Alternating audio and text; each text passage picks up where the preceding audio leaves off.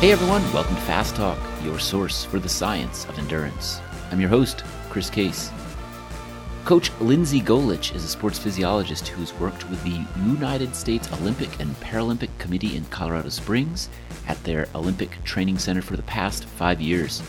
She works closely with USA Cycling and USA Triathlon in areas of environmental physiology, including altitude, heat and humidity, as well as data analytics for performance modeling.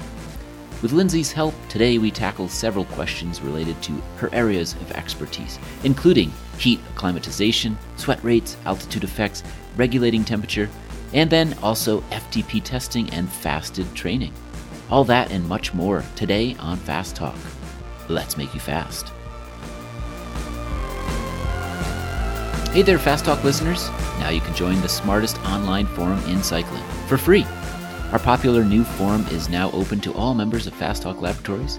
Join for free and you can discuss recent episodes, ask follow up questions, and even chat with some of our episode guests. And starting next week, our members will enjoy a special perk. Don't miss out. Sign up now at fasttalklabs.com. Hey everyone, welcome to another episode of Fast Talk. I'm your host, Chris Case. We've got Trevor Connor, Coach Connor in the house today as well as Lindsay Golich. Lindsay, welcome to Fast Talk. Hi, yeah, thanks for having me on the show. Tell us, Lindsay, what, what's your what's your day job? I'm a sport physiologist with the United States Olympic and Paralympic Committee in Colorado Springs. I've been with the organization for about five years. And uh, where I work, uh, we have a facility called Sports Sciences, and that uh, consists of sports physiology, psychology, technology, and dietetics. Um, and we have this really amazing lab at the Olympic Training Center that we have access to all these great different technologies, tools for, that we work with our summer and winter Olympic athletes. Great. And yeah, I think a, a lot of the questions we um, selected today have to do with heat acclimation, uh, sweat rates, altitude, and that's because you've really worked extensively over the last few years getting getting uh, high caliber athletes ready for Rio, and now you're working on getting ready uh, for Tokyo, and of course, being down in the Springs, you're always dealing with the effects of altitude. Is that do I have that right? Yeah, you do exactly. And so when I came on board, um, we had a, another senior physiologist, Dr. Randy Wilber, who literally wrote the book on live high, train low, training at altitude. Um, so our big background in physiology is really what we consider more environmental physiology. So looking at ambient temperatures, altitude, um, and the sports that I really focus a lot with or work uh, quite a bit with are more endurance sports. So cycling, triathlon, um, and a few distance runners where, you know, those differing environmental conditions have a significant impact on training and obviously on race day performance. Um, as we got ready for the Rio 2016 Olympics, we had a, a pretty big heat initiative. Um, and then that's been supersized as we get ready for Tokyo, since Tokyo has the potential to be the hottest Olympics um, to date that we've had, gosh, probably over the last, you know, 50 or 60 years. Wow, great. Well, let's let's actually get into some specific questions that deal with some of the very topics we just mentioned. Our, our first question comes from Dan Swenson on uh, regulating temperature. He writes Being wet and in the wind with bare skin is really going to chill you, and being dry and in cold wind is going to chill you. The nuance I want to ask about is if you compare being damp with sweat under a rain jacket with being dry but having no windbreaker at the same temperature, is there a difference in the chilling effect? Or is there perhaps a crossover temperature where one becomes more heat depleting than the other? I'm thinking this could come into play when racing or training on rolling terrain where having no windbreaker would be more comfortable on the climbs, but having a windbreaker would be more comfortable on the descents.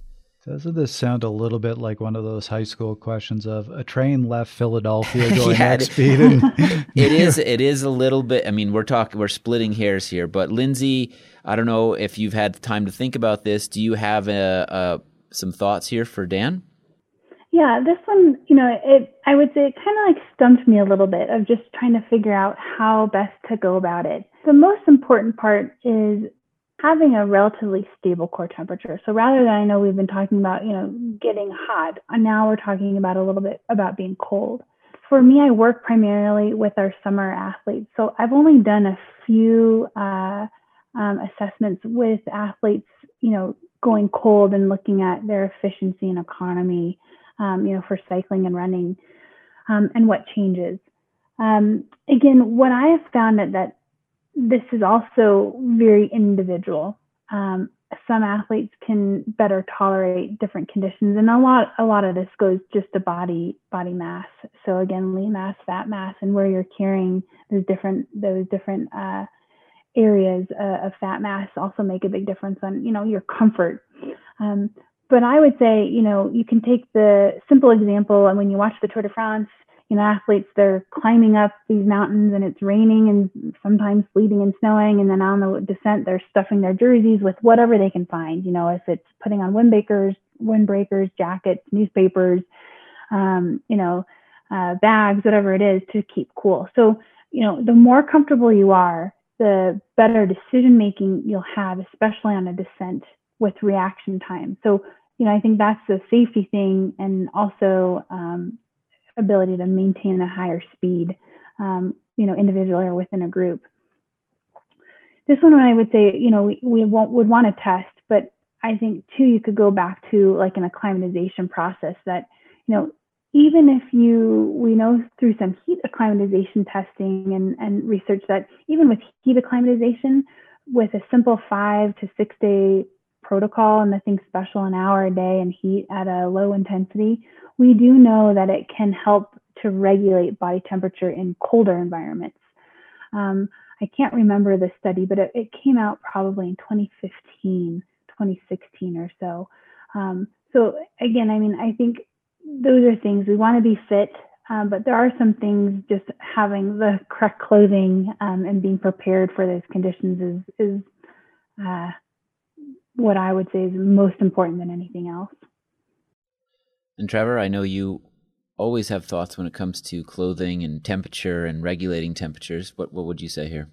I was the same as you that I, I looked at this question. I, I didn't even know where to start. And where I started was just asking a whole bunch of questions like what is the ambient temperature?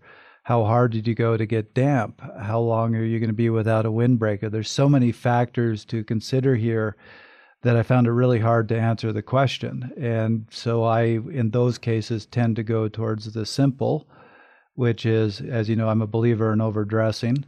Uh, there is a simple, you can unzip. Why does it have to be an either or? Why not have the windbreaker, unzip it on the climb so you don't overheat, and then zip it up when you start the descent? Uh, that would tend to be my approach. Uh, going to, to what you just brought up about racers and stuffing anything they can in their their jerseys. Uh, yeah, I can remember a couple races that were absolutely miserable. So I remember this one Mount Hood. It was about 45 degrees Fahrenheit. It was raining. And this is back when they had the rule that we couldn't wear knee warmers or arm warmers. So we were all standing there and jerseys and uh, and shorts. Not a single one of us was sitting there going, "Oh boy, I'm dressed right for this race." Any one of us, if we could have put on more, would have put on more. And I was stuffing newspapers down my my jersey for the descent simply because anything I could do to warm up. It was a miserable race, and we were freezing. Uh, so the mistake I tend to see athletes make is get over concerned about that, over concerned about what happens if I get a little sweaty? What happens if I overheat and underdress and as a result underperform? And, and every pro I've talked to about this says the same thing. I have never had to quit a race because I was overdressed. I have quit many because I was underdressed. There takes some forethought as to what you're going to need, uh, and, and this obviously depends on a training ride versus a a, a race where maybe you want to uh, you, you know you're going to be hard going harder in the race. You know that weight is somewhat of a consideration, but you still don't want to cut all the corners and not be um, have a, at least a layer extra for uh, that. By chance, it starts to rain or it gets cold or or whatever. Um, but yeah, I'm with you, Trevor. Overdressing is I've I've taken that to an art form, but that's what zippers are for. That's what they were made for uh, it's up to the rider to regulate their own temperature. There's no rules about that. You got to make some judgment calls and figure it out for yourself. And if that means stopping just for a minute to shed a layer and put it in your back pocket, do so. Don't necessarily think that you have to keep rolling and try to j- take your jacket off or whatever, and then uh, risk crashing just to keep moving. You know, the, the, this is we're not pros here. Um, we're not descending off the Stelvio trying to grab anything from the fan to shove it in our uh, jersey to to stay a half a degree warmer. So take the time to just regulate temperatures and um, don't worry too much about carrying an extra jacket. It's a couple ounces, right? Yep. Our next question comes from, and it is a, uh, a follow up to a previous question. Pete Ying, and it, this question is on the effect of temperature on power zones. He writes, You've mentioned before how important training at different energy systems is, and that using power and threshold values to set these relative cutoffs for training different energy levels is crucial. How does ambient temperature and or core temperature affect energy systems relative to threshold? For instance, if it is at 200 watts at a normal core temp and an ambient temp of 70 degrees Fahrenheit, what happens if all of a sudden that person trains at 200 watts but an ambient temperature of 95 degrees or 45 degrees? Does that change the energy system that person is training? Similarly, what happens if the core temperature increases or decreases during a ride? Even if that individual rides at the same power, would that change the energy system that is trained? Lindsay, I'll turn it over to you. What what thoughts would you share for Pete? Yeah, I mean that's an excellent question, and I know again within endurance sports, core temperature is uh, such a critical part um, for a lot of competitions um, and racing. But my my quick answer is that no, the core temperature um, does not change the energy systems that's being trained. And for simplicity, we can break down our energy systems really into three bins our aerobic energy system, a glycolytic, and an anaerobic. And unless you're like a track cyclist or a, a sprinter um, through track and field, I'm going to assume that 90% of your training is more aerobic or glycolytic. And even the higher majority of those two bins becomes more aerobic. Um, and since we're machines or not machines, unfortunately, um, we have zones within training, and these zones will cover those bases of those training or energy systems. Um, I find it more important to really understand what's actually happening because of the ambient temperatures. There's a ton of research that um, shows that the impact of the ambient temperatures, so high heat, high humidity, um, really can change the gross efficiency um, which is the ratio of work generated and the total metabolic energy cost within cycling. Um, and when when we look at this, there's a lot of time trial um, studies and researches out there that shows that performance does deteriorate in the heat. Um, but what that exact percent decline becomes very gray. Um, we know that there is a decrease in gross efficiency, and this accounts maybe for about half of the power lost. Um, but a good portion of that is due to increased skin blood flow, which we use for cooling. But because of this, it kind of has a stealing effect on the muscular blood flow. And then this has a negative impact on the gross efficiency of cycling. But when we look at, you know, do you want to adjust your training zones and different things like that? Um, again, my answer is no. Um, or does it change your energy systems? There's a few different theories out there. Um, you can change your zones. I've read a couple research articles depending on more extreme heat conditions um, by up to 6%. But as always with a lot of this stuff, it's a general rule, and that might work for about two thirds of the athletic population. So there's still a third of athletes out there that will not fall within that, you know, general recommendation. Um, and you can rely more on perceived effort, uh, you know, during prolonged training to figure out uh, really what type of intensity um, and things that you want to do. But we know that uh, as temperature goes up, perceived effort goes up, um, and then that can also begin to change your power output. So there's just things that we want to be really careful um, and cautious of when we're thinking of uh, like how we want to adjust training based upon these high temperature and extreme uh, conditions that our bodies are facing. Trevor, do you have any extra thoughts that you would add here?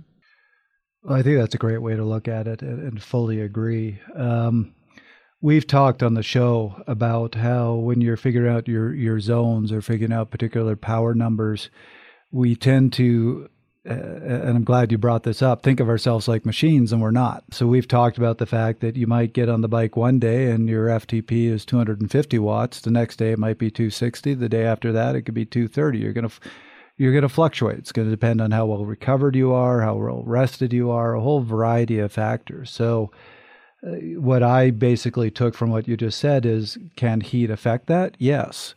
Is that just adding to the regular daily variability? Yes. So uh, every day you have to go out and, and, make some of that judgment call as an athlete. And this is really what separates an experienced athlete to be able to say, here's where I'm at today. And not just arbitrarily say, well, my FTP is 250 and it's going to be 250 every day and that's what I'm going to ride to. The other thing I will add is all these things are stressors. So if you're going out in the extreme heat, you're adding a stressor to your body uh, to try to keep your core temperature down. So it's more demand on the body, which is going to add to the overall stress, which is going to affect your ability to recover. So doing work in extreme heat and humidity, you're probably going to need a little more recovery. Unfortunately, it's not adding to the training stimulus. It will it will help with your your heat acclimation, uh, but it might be a little harder to get the same amount of quality work uh, and still be in the, the same state of recovery by the end of a week at, at high temperature, high humidity. Yeah, exactly. And I, and I think you know this is always interesting, and I don't know if we'll get to this a little bit later, but the whole process of the heat acclimatization is something that we really stress with our athletes, um, and working on other strategies for that pacing and perceived effort, and, and what the nutrition and dietetics, like nutritional and hydrational um, contents, need to go into minimize some of that stressors, right? So you're you're taking the strain and the stress from environment and actual training and trying to find that nice balance um, as you move forward within within your training and even competition. So I know that um, there's a lot of modeling out there too. And I, I would say that I use it with a, quite a few of the athletes I work with. Um, I work with quite a few track cycling athletes, and we know that the velodrome, uh, when it's hot and humid, gives us really fast times, right? So we try to seek out some locations where um, like in Aguas Calientes, Mexico, high altitude, high heat, high humidity, and that tends to be where we see a ton of world records broken for uh, really the like individual pursuit and hour records and different things like that. But then there's that cost benefit ratio. Um, and so we've got a couple different, um, through some data analytics out there of figuring out what an athlete's efficiency is based upon different temperature bins, if you will. Um, but the way I use that, it really becomes so individual. Again, it's not a one size fits all. That some people can tolerate the heat a lot better than others due to body mass, um, size, and fat mass and lean mass, um, heat adaptation. You know, and then if you throw in altitude, that's another out adaptation or acclimatization that we're looking at. So it becomes a little bit more complex um, when we start to really get into the nitty gritty side of things yeah, there's a lot of factors to take into account, and, and individual variability uh, layered on top of all of those things makes it hard to to even have a rule of thumb here. But um, great answers. Let Let's jump to a question that that does get to the acclimatization question a bit more. This one comes from Abdullah Matish. He's a coach, he's an athlete, he's lived in hot and humid tropics for the past 12 years, and he writes my athletes and I race in hot and humid conditions, and by that he means 33 to 38 degrees Celsius, 80 to 90% humidity, four to six hour long races.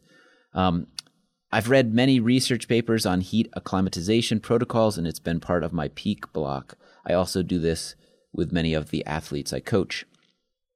Heat comprises, or sorry, heat compromises quality, intensity, so usually I do the heat acclimatization in the easier sessions, zone one or two workouts, but that's not race intensity. Is it worth acclimatizing at race intensity? Um, Lindsay, before we actually tackle this uh, question from Abdullah, I wonder if it, you wouldn't mind or if it would be helpful for you to talk about the the best way to acclimatize as you've learned from the work you've done with the Rio athletes, the Tokyo athletes. Both great questions. So, you know, the the main thing that we know with heat acclimatization is that when you look at the research, there's not anything that's earth shattering that's happened in the last four to five or even 10 years. But what has really shifted in just the total heat acclimatization process is the amount of tools or technology that we can use to actually assess and provide instantaneous feedback to athletes and coaches. And I think that has greatly accelerated a learning curve for pacing, power, speed um, at different parts during your heat acclimatization process, as well as training prescription from coaches. So I think that's something that's been what I found over the last, you know, five years has been really um, the most impactful. Just the different tools that we can use. Could you give an example of one of those tools? Yeah, you know, and simply like a simple example is, you know, power meter. I know this is not obviously brand new, but we can actually look at, at cycling efficiency and how that begins to truly deteriorate at a given power output over a period of time. On the bike, you know, we can begin then to see um, are is their pedaling efficiency or their delta efficiency changing um, as their fatigue sets in? And the fatigue we often know is not due to a time to exhaustion type of uh, issue there, um, but often an increase in core temperature. So one of the things that we use with quite a few of our athletes is that we have core temperature pills. And we have this amazing environmental room here in Colorado Springs where it's about a 900 square foot room where we can adjust the temperature, altitude, or temperature, altitude, and humidity to really match any environment throughout the world. So we can go really hot, we can go really cold, we can go really high, we can go really low in altitude. Um, and within those things for Tokyo, we will set the room to what we anticipate as being kind of the extreme temperature for the day, or even in an example of like the, the cycling race, the road race or time trial, we can adjust it where the temperature might actually continue to increase throughout the course of a four to five or six hour race. The men's race is going to be really long and pretty brutal in Tokyo, uh, the road race. And from there, when we have athletes swallow core temperature pills, we can actually begin to see, in addition to their power outputs, perceived effort, but what's actually happening internally and where their inflection point is, and then begin to put strategies together. So going back to the question of saying like, are, are my strategies correct? Yeah, I would say, yeah, his his strategies are absolutely correct, especially for longer endurance uh, events. What we do at the training center, or what I would say that I do with a lot of the athletes, is that far out from an event. So we're looking at Tokyo, and we'll say, you know, August 1st is an example of like competition day. So we've got about six months right now prior to our first event that we're actually going to run through um, a heat acclimatization protocol with quite a few of the athletes here in the next couple couple weeks, so we can one assess the the stress and strain that we're putting the athletes through in addition to training, so we have a better idea of just managing that training load of what that uh, the heat actually that additional strain that it, it, puts on the athlete and the ability you know for that training session and or recovery um, so we have a better idea of how to prescribe that individually as we get closer to Tokyo. In our protocol, it's you know somewhat pretty traditional. We're going to use about almost a three-week heat acclimatization protocol, and not every day, but you know anywhere between two to four times a week, uh, depending on the the load that each of the athletes have within their training. The main thing that we have an access to is that we'll use quite a few different methodologies rather than just training in the heat of the day or you know in the in our environmental room at you know set conditions. We'll do some lower intensity training at a pretty high intense uh, heat and humidity. We'll do some trainings outside that are just overdressed and we'll even use some sauna, sauna protocols. And i found rather than just sticking with one protocol meaning it has to be all sauna all overdressing or all you know training in the heat of the day when we when we marry all three of those together we actually can be less invasive to the training prescription from the coach but also in a true application get the end result of that heat acclimatization that we're looking for. Trevor? I uh have a, a friend who uh, was training for the China Olympics, which was that was what 2008 believe so yeah. Mm-hmm. so they were very worried about the heat and he was furious because they they did these heat acclimation protocols that that you know, one of them was uh, they they set them all up in trainers inside a trailer and had them basically do a training camp in this heated trailer on trainers, which all of them absolutely hated. And, and he was furious about it because it was unnecessarily painful, uh, impacted his training. And I, I remember him grumbling, Our job is to get as fit as possible and then just deal with it when we get there. And they're getting in the way of that. So interested in you know obviously you weren't doing something that extreme of putting putting athletes and train on trainers in a heated trailer for six hours. But what is your feeling on that about the balance between finding these things to adjust and just saying let's make the athletes as fit as possible and then they just got to deal with it? Yeah, I mean I, think you're absolutely correct. You know, for any going into any extreme condition environmentally, the number one goal is get as fit as possible. You know, it is that simple. But then, you know, for the Olympics or if it's your A race or whatever it might be, um, you know, we're looking for that 1%. In, in sports sciences, I, I always say that we're, we're the 1% gain um, as you come into my, my arena. That, you know, I have athletes that, you know, obviously they're at the best of the best, and we're either trying to find that, you know, 1% or even less than 1% gain. And that might come from the heat adaptation or heat acclimatization. Um, I think there is a big balance. We've learned a lot, like I said, you know, from over the last, you know, 10 years or so of there's a time and place to do some long indoor sessions where it's in a heat, uh, a high heat environment. But now with these technologies, we can actually see have we achieved the goal of that session? So we may not have to be in there for four to six hours to get the actual adaptation, just like training, right? Rather than going out for a six hour training ride, we add in other type of intervals like tempos, um, and we can we can maximize a similar type of work output in three hours that we might in six hours, and we can do the same thing um, with the tools and technologies that we have to maximize on athlete training. And, and I, I think too, right, we, we need athletes to have the ability to still continue to tap into their training uh, at the high intensity. And if we're doing all our, our long training sessions inside, we're, we're probably missing out on some of that race specificity that's really critical or crucial for that optimal performance. Question about the the methodology that involves the sauna. is this simply riding and then jumping into the sauna at the end of the session and and getting the the the heat um, using the heat after the workout or how how is it being used? Yeah, that's a great question. So it's a, a protocol um, from uh, Dr. Stacy Sims. Uh, she put this together with a, a few other um, sports scientists. Gosh, I don't even know when. Probably uh, around 2010, I guess 2012. I'd have to look back when when when we came out with a lot of this uh, data.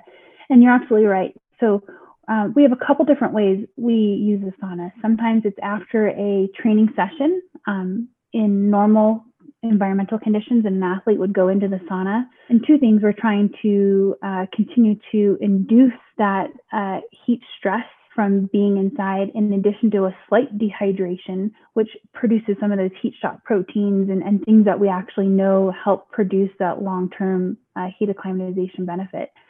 Um, another way we also use it is that if we have an athlete doing a very in, specific intense indoor training session in our environmental room at a, at a high heat, high humidity environment, and that session might only be an hour, hour and a half, then we would go into the sauna directly after, again, to maximize on basically the what the body is doing, producing that uh, true acclimatization. So it's not just the plasma volume, but there's some other enzymes from the liver and and things that we're looking for um, that help with more of that long-term uh, long-term training adaptation that we're looking for for the this that acclimatization. Well, I I bring it up kind of half jokingly because I don't want people out there listening to abuse the sauna in some way, there's probably a wrong way to do that. I, I just picture people putting garbage bags over themselves and walking into the sauna to try to lose weight and acclimatize in some way, and that could go wrong fast. So yeah. we're not we're not talking about that high school wrestling team uh, method of weight loss and heat acclimation here. I, I no, not at all. The really important thing you brought up is you immediately said, "Well, we have a protocol that was developed." You've named some big names who came up with it. This was researched. This was carefully regulated. This is at a, a center that's got all the gear to make sure the athletes are doing it right. This is not something to go, "Ooh, I got a sauna at home. Let's start having some fun and playing with this." Yeah, right, right. Yeah, and I think you know not only for the sauna but for all of heat acclimatization, it's really easy to go overboard.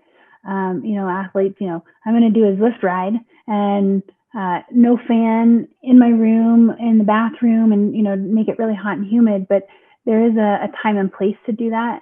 Um, and like I said, too, I think that's where some of the new technologies, um, which are actually cost effective, you know, our core temperature pill system um, it, it is a little bit expensive, $80 per pill, but you're not doing it every time you're in the heat. You're really trying to do it on key pin, or key training sessions. So you're getting that feedback um, and understanding. So an athlete then can uh, say, okay, when I feel like this, this is what's actually happening. But it is important, right, to make sure that we're we're not overdoing the fancy stuff, the shiny stuff of like getting in a sauna, you know, wearing the garbage bag and putting on 20 layers and forgetting about just the fundamentals of actually training and recovery. Okay. Altitude effects. Let's turn our attention to a series of questions on altitude. These come from Amanda Barnes. She's in Truckee, California. Uh, let's take these one at a time. How should I prepare for competition at higher elevation if I'm coming from a lower elevation? Is it better to arrive as close as possible to the competition or give a certain amount of time? Lindsay, let's let's start with that question. Let's start with you. We'll move on to the next question after we've uh, answered this one.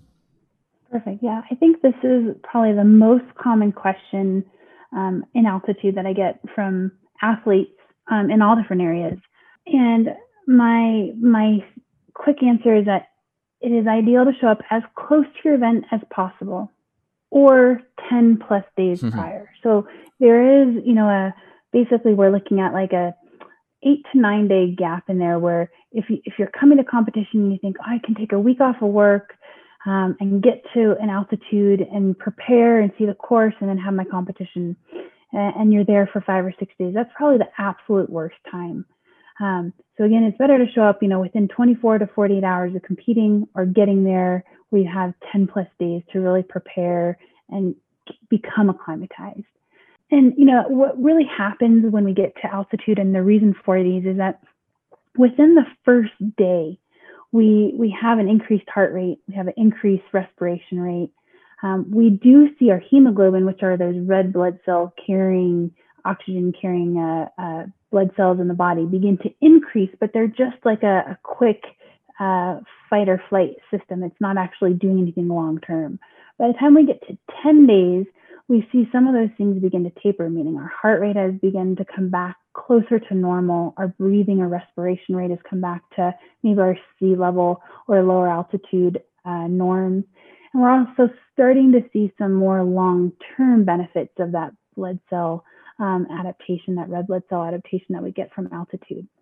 For many years, like looking at the Leadville 100 mountain bike race, this is always a hot topic with athletes that I've worked with in the past is saying, you know, we're going to a more extreme altitude um, and coming from sea level, and, and when should I get there? And you know, the same rule applies whether you're it's your first time and you're looking to complete the race, or it's your 14th time and you're trying to win the race again, you know, there's some altitude big impacts that that can have really negative impacts if we if we don't arrive properly um, in that kind of that gray area.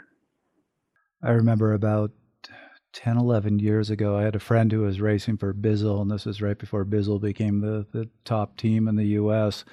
And they were going to tour Utah, and he was telling me, "Oh, we're going to crush everybody. We're flying in six days ahead of time." and we're going to go live at altitude and then just destroy this race. And I remember hearing him saying that and just going, oh, this is not going to end well. and, and, sure enough, they did not have a good race. Uh, it's kind of a, a, hard thing to understand, but uh, like I, the, the answer you just gave is literally what I, I wrote down. Um, and just to add, you know, maybe just a, a, little bit of an explanation of the, some of the physiology. Um, when you arrive at altitude, your immediate response is not to try to get the aerobic system adjusted because the aerobic system never adapts quickly. So actually, the immediate adaptation is to build your tolerance to handle anaerobic metabolism. So your ability to clear lactate, uh, to basically not hurt as much when you get that acid buildup. So that's why when you immediately arrive at altitude, you can kind of handle it. But after you've been there a couple days, your body says, okay, I'm here for a bit.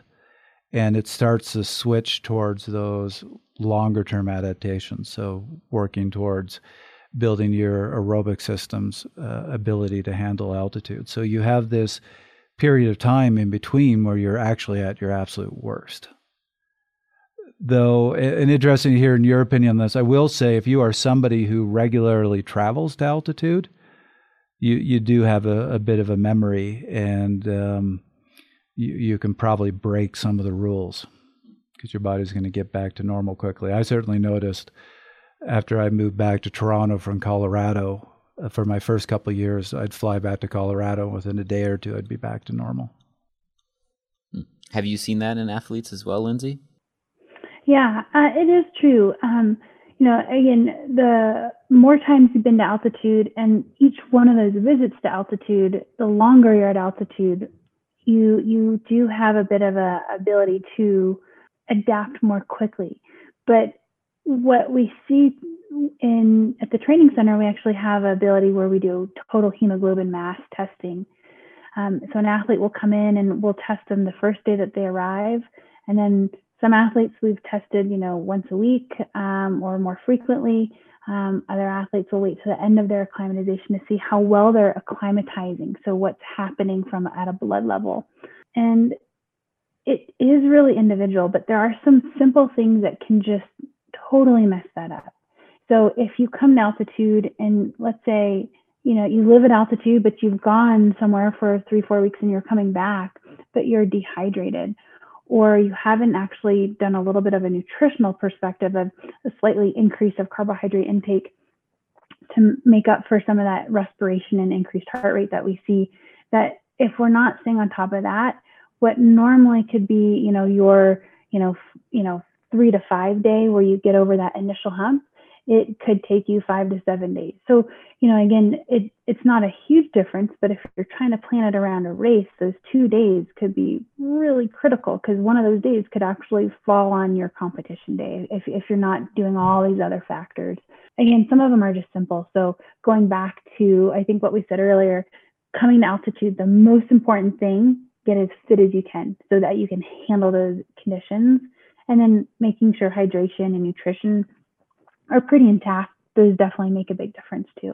Yeah, and and that really gets at the second uh, the second question here from our listener Amanda. How do athletes differ in their response to altitude in terms of reductions in pace or power? Is it a wait and see type approach, or are there general guidelines we can offer as rough expectations? There are some just general guidelines. Um, there's some models out there um, that show really once you get to an altitude of really 5,000 to 6,000 feet or higher. So if you're at that 3,000, 3,500 feet, you know, it might be altitude coming from sea level, but there's still not a significant impact in your power output um, or pacing output. Um, but once we start getting to that uh, kind of moderate altitude, or low altitude and cr- rising to that moderate altitude, that's where we start to see pretty significant uh, detriments um, for athletes in their power output. Again, those models, it, they range anywhere between 6 to 10% if we're looking for an athlete going from sea level somewhere to about 6 to 8,000 feet. But when I look at it from a sports science perspective, 6 to 10% is a huge difference. Um, you know, if we're looking at a FTP power, you know, even just of 100 watts, simple math, that's you know a, a you know a significant uh, change in power output, and now you're getting 200, 300, 400 watt outputs for certain athletes. That's a pretty big shift in numbers. One of the, the things, again, going back to some tools that we can actually use as an athlete goes to altitude, do a series of just general training sessions, easy rides, some interval days, and we can actually see what that athlete's individual differences at altitude. I have a few athletes, they do a running race here in Colorado Springs and they run to the top of Pikes Peak as a Pikes Peak Marathon. And and I've seen athletes that come from sea level and as they get to that kind of more extreme or high altitude uh, output when we, we're running with power meters and have have some good data, that their outputs, power outputs begin to decrease, you know, anywhere between, you know, more like 8 to 15%. And then I have an athlete that lives and trains at altitude more frequently, and their out, their power output decline is only maybe 6 to 8%.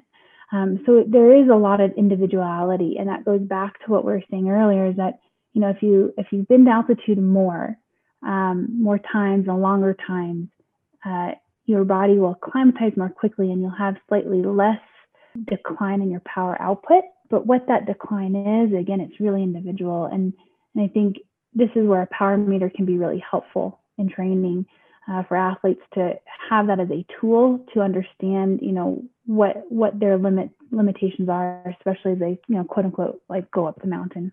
So I still remember the the first race I ever did at altitude. This is when I was living literally right by the ocean, so I was living at sea level. Uh, was the Parker Main Street Omnium here in Colorado, and it started with a prologue, really short prologue, so the, the times are all under ten minutes and there was a two minute climb and then about a mile from the top of that climb to the finish. So, me being an idiot, uh, planned it the way I would plan it at sea level and goes, okay, this is a short prologue, so I'm going to have to do some good, hard, above threshold efforts. So just said, all right, I'm going to hit that two minute climb and take it up above threshold and then bring it back down to threshold for that, that final mile to the finish. So I hit that climb, hit it pretty hard, uh, got to the top of it, and just went like that. And then that mile to the finish, I don't think I broke 200 watts. And I got passed by three people. I was toast. So, an important thing to know about if you come up to altitude and you race at altitude is not just the loss in your power, but the recovery you can do a good hard one two minute effort above threshold at sea level and yeah you're going to be gasping for air for a couple seconds but you're ready to do another effort pretty soon you know in 30 seconds. You do a big effort like that at altitude above threshold and you can just be done. Yeah it can no be five ten minutes before you can pedal the bike again.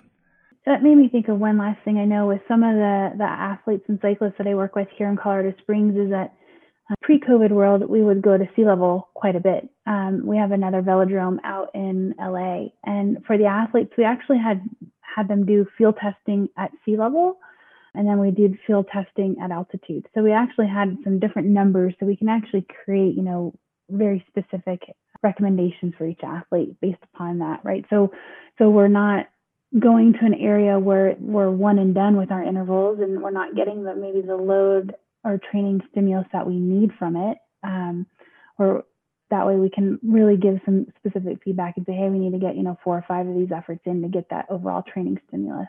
All right, let's move on to a question from Eric Olson. He's in Aarhus, Denmark. This one has to uh, has to do with FTP testing. Coming from a middle and long distance running background, I have a hard time grasping the 4DP test you've mentioned. To me, a five minute maximal effort is like, do this, go home, and cry, much like you would experience in a 1500 meter track competition. I would not be able to do a 20 minute test 10 minutes after and still get near that FTP figure. What does this tell me? Don't go this deep on the five minute test or don't do this particular test. So, correct me if I'm wrong, the 4DP test is sort of modeled after what Neal Henderson came up with. So this is Neal Henderson's test. So mm-hmm. you do the whole thing in under an hour, and it starts with a couple five second sprints. Yep. Then you do a five minute all out effort. Then you take about a 10 to 15 minute break. Then you do a 20 minute effort. Then you take another kind of 10, 12 minute break and you do a one minute effort. All right. So what? So what? Uh, Eric here is having trouble with is you say do the five minute maximal effort, and he's like, okay, then I'm going to do that. I'm going to fall off my bike and I'm going to be done for the day. So how does how does this test um, indicate my FTP? L- Lindsay, do you have some thoughts here? Yeah, so um, you know the the four DP test really it's a, a critical power test, right? We're trying to establish a critical power curve which is like a sigmoidal curve, so something like that S-shaped curve. And in order to do that, you need at least three data points. So with this 4DP test that Neal and through his, he's come up with through Apex Coaching, they've got four data points. Um, and, and again, the big picture of this is to identify or profile you as an athlete. Are you a pursuiter? Are you a time trialist? Are you a sprinter or attacker or climber or more of an all-around athlete? And then it's helping you to maximize on your areas of strengths or weaknesses throughout the season uh, as you get ready for competition. Um, I, I, find that the most important thing to keep in mind is that yes, each one of these efforts has to be all out because you're trying to quote unquote properly shape the curve. But what's interesting in this is that it's going all out for the five minutes. And yes, you may only have 10 minutes to recover before that 20 minute effort, but we're looking the 20 minute effort, it's not uh, saying this is your 20 minute FTP necessarily. So I think that's where we have to kind of have a slightly different shift, but it helps to give us an idea of what's happening on that curve from 20 minutes to 60 minutes, all the way out to, you know, two to three hours.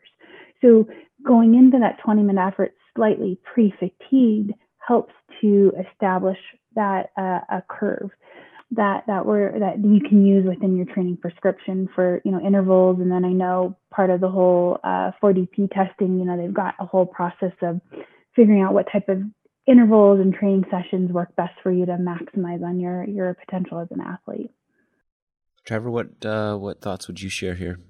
I agree completely. I think that five minutes has to be all out. And so i'll quickly share a story because i do this test. Mm-hmm and I have a route that I use, and there's a climb that I really like to use for the five minute test because if I do it right, I hit the top of the climb right at the end of that five minutes. And so I went and did this test in November after I'd taken a long off season and forgot to adjust my start line for the fact that, well, I'm not very fit right now. So I do absolute all out five minute effort and hit the five minute mark 30 seconds from the top of the climb and I couldn't make it to the top. so you went all out. I could not finish that 30 seconds at any wattage. I, I, had to basically put my foot down before I almost fell over and then just turn around and descend the climb once I could breathe again. So I am that that is all out. Mm-hmm. And I still 15 minutes later did a good 20 minute test. But part of the reason for this and the reason I, I like the way Neal has designed it is – I've seen a lot of athletes who have a very strong anaerobic system, but a weaker aerobic system, basically fake a 20 minute test. They go and do the 20 minute test uh, fresh and producing a lot of that energy anaerobically, and it makes it look like their threshold power is much higher than it is. This 20 minute test is trying to get at what sort of power can you do, mostly relying on your aerobic system. And so the reason you have that five minute test beforehand is to really basically burn up those anaerobic stores. And while you'll recharge some of them before you do the 20 minute test, you're still going to go into that 20 minute test and produce a more true aerobic power. Is this in a way a shortcut to the 60 minute test? So you're essentially taking the 20 minute test, preloading your system beforehand so it, it, depletes some of those energy systems that you might be able to tap into in the 20 minute. And then the 20 minute quote unquote the number that you get out of that is more representative of what you would do in the 60 minute test if you actually did a full 60 minute test.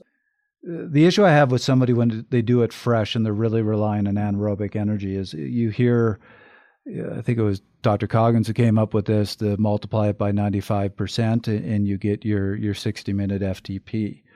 I have seen athletes that put out a 20 minute test where I go, even if we multiply it by 95%, that's too high. Right. Um, I think when somebody does this 20 minute test after that five minute effort, uh, like I said, you're getting something that's uh, a truer aerobic test. Is would we say, well, the power you put out in that 20 minute test is the same as what you would do in a 60 minute test fresh? I'm not willing to go that far. Mm-hmm. I would mm-hmm. still have a multiplier, but I would feel more confident in the multiplier. Right. Well, I, I asked that question because I feel like people are always looking for shortcuts and they might think that, okay, this isn't the 0.95 equation. This taps into these other systems first. I'm a little fatigued. I'll do the 20 test, 20 minute test. So it's actually closer to that 60 minute figure that I would see if I actually did it. I just don't have to go through the pain of doing a full 60 minute test. And I, I, don't know if that's a misuse of this test by people or not, or if it, like you said, it it's getting closer and you still have to take other things into consideration and, and all of that. But yeah, I think um, it, it, doesn't take the place of a, a, pure 20 minute, 40 minute, or 60 minute uh, FTP test. I do know like when when you go when you sit down and talk to Neal about this, you know, he's saying, you know, this is a good test. It's good if you are also time crunched. So we're not needing to go out and test, you know, four times to get the numbers. Um, we can get this done in one session, and it's going to be pretty darn accurate to what your your you know power curve will look like. I think the most important thing too to keep in mind is that this 4DP test, it's it is helping to pinpoint an FTP power, but what the difference of just going out for a pure 20 minute or you know 60 minute uh, time trial type of effort is that that's establishing a true FTP power, but it's not giving you what your time to exhaustion is, as an example. You know, because you as an athlete, and we see this with elite athletes, is that their FTP power doesn't change much, you know, at the at some point in their career. So they can go out and ride at, you know, 350, 375 watts, that's their threshold power. But what changes throughout their career is the amount of time that they can sustain it. Um, and and even through the, the course of this test, even though you're not going out to 60 minutes or plus, it actually helps to pinpoint that because of looking at the other markers, those shorter efforts with the combination of the long effort to help to pinpoint when that, that shift actually takes place. All right, let's shift to one final question. This has to do with uh, fasted training. It comes from Matt Search. He's in Ottawa, Canada. He has been, and he noted this, I'll just mention it. Not sure if it's relevant, but he's been on a plant based diet for the last 16 years. Matt writes Does the research suggest that riding in the fasted state, or at least improving fat max function through fasting adaptations, is correlated with decreased rates of inflammation and perhaps increased rates of free radical processing and clearing. I'm thinking of an earlier episode where you discussed the spectrum of free radical clearing rates between pros, and am wondering whether there's a link to fat max and thereby the proportional amount of time spent in, quote, fat burning mode. In other words, might increasing fat max via fasting protocols improve recovery during and between periods of time spent on the bike? Lindsay, what are your thoughts? Yeah, so this one's interesting. You know, there's, I would say there's uh, a lot more research to show that all of this sounds legit, but there are some uh, holes from a physiological perspective. Um, I know there there are quite a few uh, uh, dietitians and sports scientists out there that believe that yes, that you can do this. My philosophy on it is that um, it, it, doesn't happen. So uh, basically, what happens? There's some. It, this is really based on some factual premises. So fat oxidation happens at a faster rate when insulin is low. So when you're in a fasted state. Uh, we also know insulin, insulin levels are influenced by blood glucose, and when blood glucose is at its lowest, when we're fasted, um, we'll see this fat oxidation happen. And low to moderate intensity um, training, you know, really utilizes more fatty acids as an energy substrate. So when you look at kind of the factual premises, it all sounds legit. But in reality, when you put it into play, that's not necessarily what happens. Um, a lot of the studies that are out there, they're not done on as well of highly trained individuals. Um, so they're more untrained individuals, so they actually can show that they're getting a better adaptation in a fasted state. Um, so I think that's one thing just to be cautious of, and that's I find where a lot of the information comes from.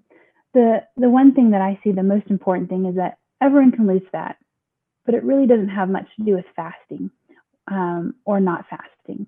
Um, really, it's a, a law with like thermodynamics where you're shifting your energy balance of calories in versus calories out.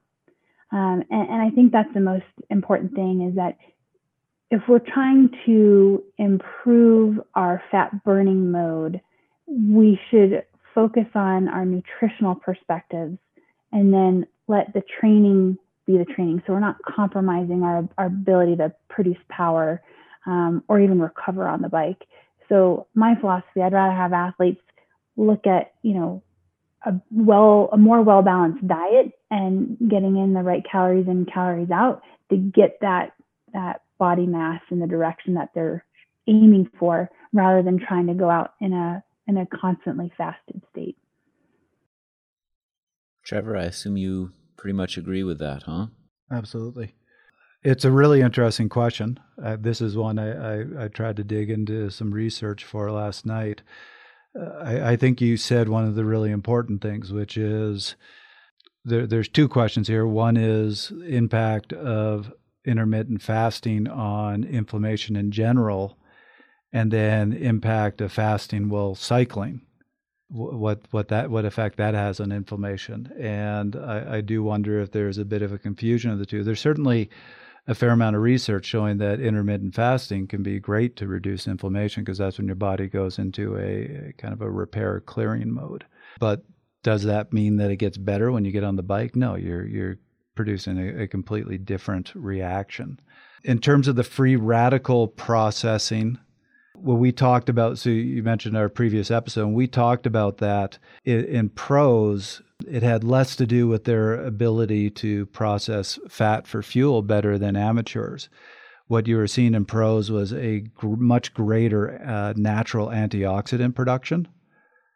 And in pros, you were also seeing a, a, greater efficiency. So, particularly in the electron transport chain, you were seeing less electron leakage in, in complex four of the, the electron. I'm getting deep into the science, but basically, uh, they were producing less oxidative stress and they were they were enhancing their own antioxidants.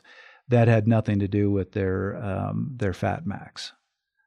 So I did try to look into this to see if there was any research, and did find found only two studies.